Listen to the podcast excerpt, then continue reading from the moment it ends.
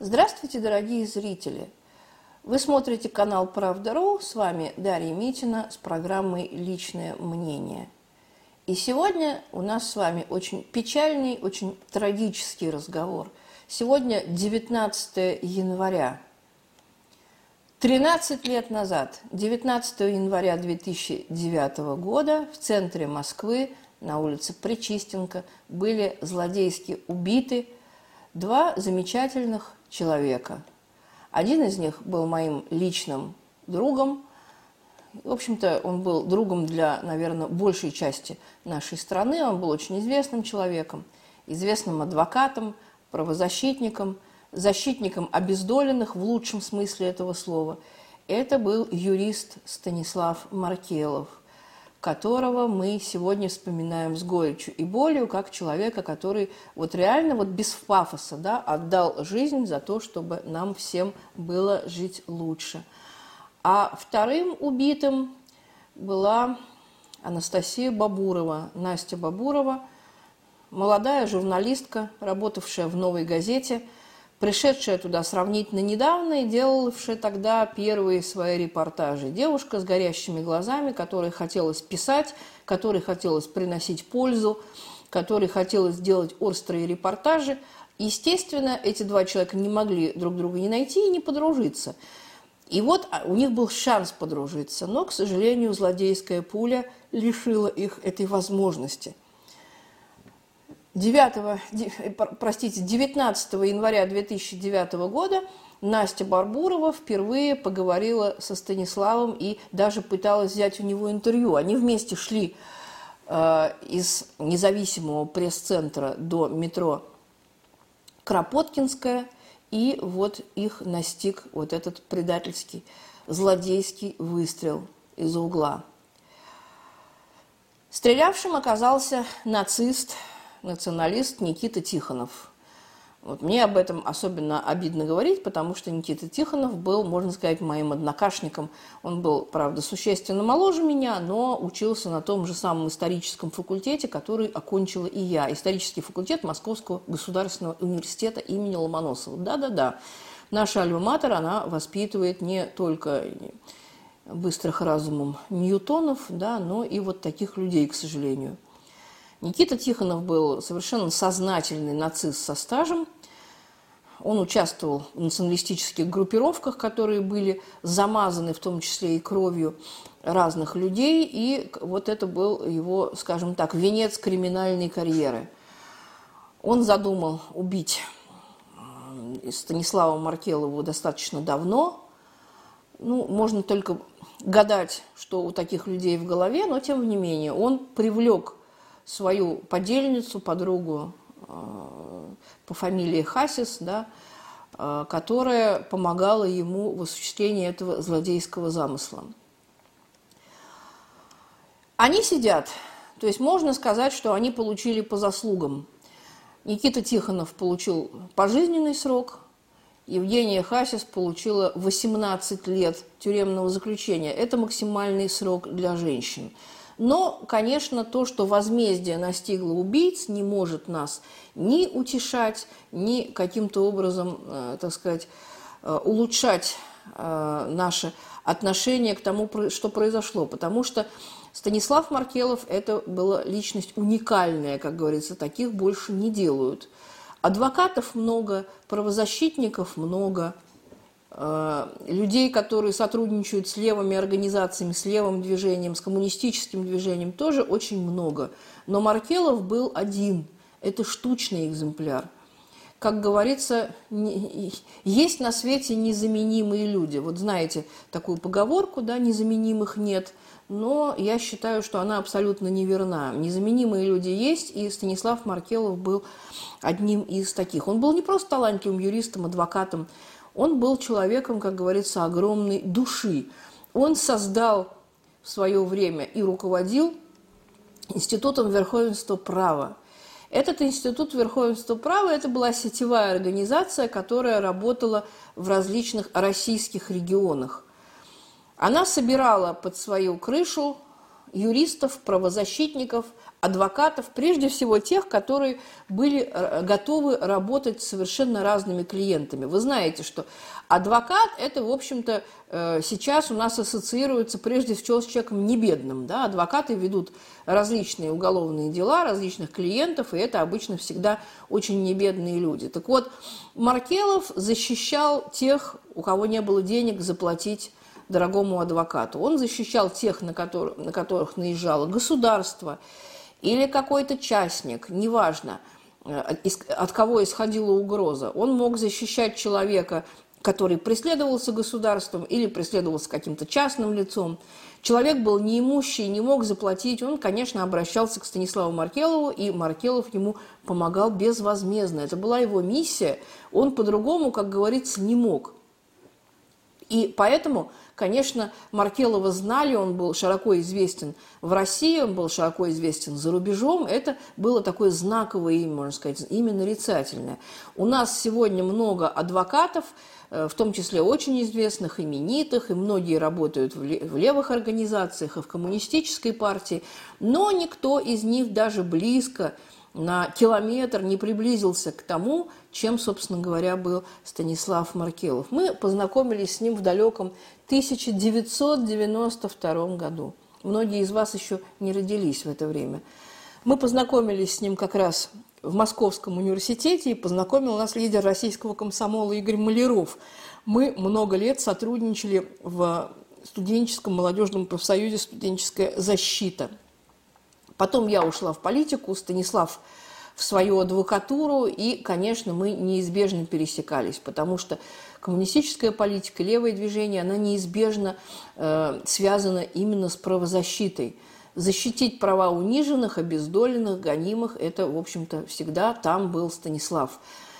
А еще очень многие москвичи помнят его по октябрю 1993 года, когда Ельцин, преступник, алкоголик и узурпатор – полил из орудий, артиллерийских орудий по российскому парламенту тогдашнему, по Верховному Совету, Станислав был на улице. Он был, понятно, с какой стороны, но помогал всем. А, он был в санитарной бригаде. Он помогал всем раненым, он помогал людям, которых настигла либо шальная пуля, либо люди подорвались на снаряде, либо люди, э, так сказать, нуждаются в какой-то другой медицинской помощи. Все помнят Станислава с носилками, он носил раненых под трассирующим огнем. Под, э, трассирующие пули летали в Останкино, летали в районе Верховного Совета, и там, и там в белом халате бегал Станислав Маркелов. Не будучи врачом, он сразу понял, где он нужнее всего. А адвокатура – это уже пришло потом. Потом, когда высохла кровь на московских площадях, когда начались многочисленные судебные процессы, когда э, многих защитников Верховного Совета, защитников Конституции посадили в тюрьму, в матросскую тишину, да, и в Лефортово, Станислав защищал простых людей, которые попали под этот молох, под жернова государственной машины. Таким образом, можно сказать, что он был всегда и везде там, где больше всего нужен. Такие люди действительно очень редкие. Это единичные, штучные люди. И поэтому Станислава Маркелова оплакивала не только Москва, оплакивала вся Россия. И сегодня из-за рубежа приходит э, очень много писем людей, которые знакомы были с ним, которые читали его книги, читали его статьи. Он активно много и прекрасно писал. Некоторые его статьи действительно вошли в золотую сокровищницу нашей общественной мысли. Они цитируются, они постоянно упоминаются в различных работах, и в нашей политической жизни мы вспоминаем о них – человек талантливый, он талантлив во всем. Настя Бабурова действительно тоже, она прожила, в общем-то, короткую жизнь и не успела стать знаменитым журналистом, но все ее запомнили как очень любознательную девушку, которая хотела действительно состояться в профессии. И ей тоже были не чужды левые взгляды. Она поехала со всеми нами, и со Станиславом Маркеловым, и э, со всеми нашими коллегами, товарищами, друзьями на Европейский социальный форум Э, в Скандинавию, в Швецию он проходил, и там брала интервью у местных коммунистов, у местных э, активистов профсоюзов, у местных бездомных, э, у бомжей, у нищих. То есть для нее не было никаких социальных границ. Ей было все интересно, она хотела донести до людей правду, и она этим занималась до самого последнего момента, пока пуля не оборвала ее и без того короткую жизнь. Вот такие два замечательных человека погибли 13 лет назад. Каждый год, 19 января, в Москве и в других российских городах проходят большие шествия, большие манифестации, антифашистские митинги и антифашистские шествия к месту гибели Станислава Маркелова в Москве и э, каким-то другим ритуальным, мемориальным местам в других российских городах. Мы, например, каждый год ходим большим шествием там антифашисты, левые, национал-большевики, либералы, кого вы только не найдете в этих колоннах. Мы идем с цветами через весь центр Москвы к э, палатам. Это исторические палаты по адресу улица Причистенко, дом 1. Это место, где прозвучал роковой выстрел. Убийца стреля... сделал несколько выстрелов в упор, контрольный в голову, и Стасу и Насте – а, почему Настю, вы спросите, да? Она пострадала, как говорится, случайно, да, и опять же в силу своего мужественного, бесстрашного характера. Когда убийца сделал первый выстрел, она буквально пошла на него, с, как говорится, безоружная, да, с распростертыми руками, пытаясь э, загородить да, заслонить с собой Станислава, который уже лежал на земле и уже был мертв. Несколько выстрелов и контрольный выстрел в голову, они, в общем-то, не оставляли никаких шансов. Это были выстрелы, как говорится, на поражение. Настя пошла на убийцу и получила свою пулю тоже в голову. Вот, и таким образом погибла. Но вот самый вот порыв, самый первый порыв, да, вот что вы сделаете, когда рядом с вами начнут стрелять, да? Кто-то спрячется, кто-то попытается убежать, кто-то попытается сам заслониться, а она своим буквально телом, чудушным, да, хрупким, она заслоняла Станислава от э, злодейских вот этих самых пуль нацистского ублюдка, отморозка, больше никак я не могу назвать этого убийцу. И вот мы идем каждый год таким э, мемориальным траурным шествием – но лозунги несем не только, естественно, траурные, но и политические, антифашистского характера, потому что мы понимаем, что Станислава и Настю убила э, не только нацистское подполье, да, которое, к сожалению, еще очень многочисленно в России, и э, оно действует, оно убивает, оно калечит, и все это, конечно, э, мы прекрасно знаем. Станислава и Настю убила наше новое людоедское капиталистическое государство, которое не может бороться с нацистским подпольем, у него нет просто этих самых средств, да, оно не ставит себе такую задачу, если бы ставило, то, может быть, что-то бы и получилось. Вот. И, конечно, есть такой лозунг, да, фашисты убивают, власти покрывают. Лозунг очень безжалостный, может быть, очень резкий, но верный по своей сути.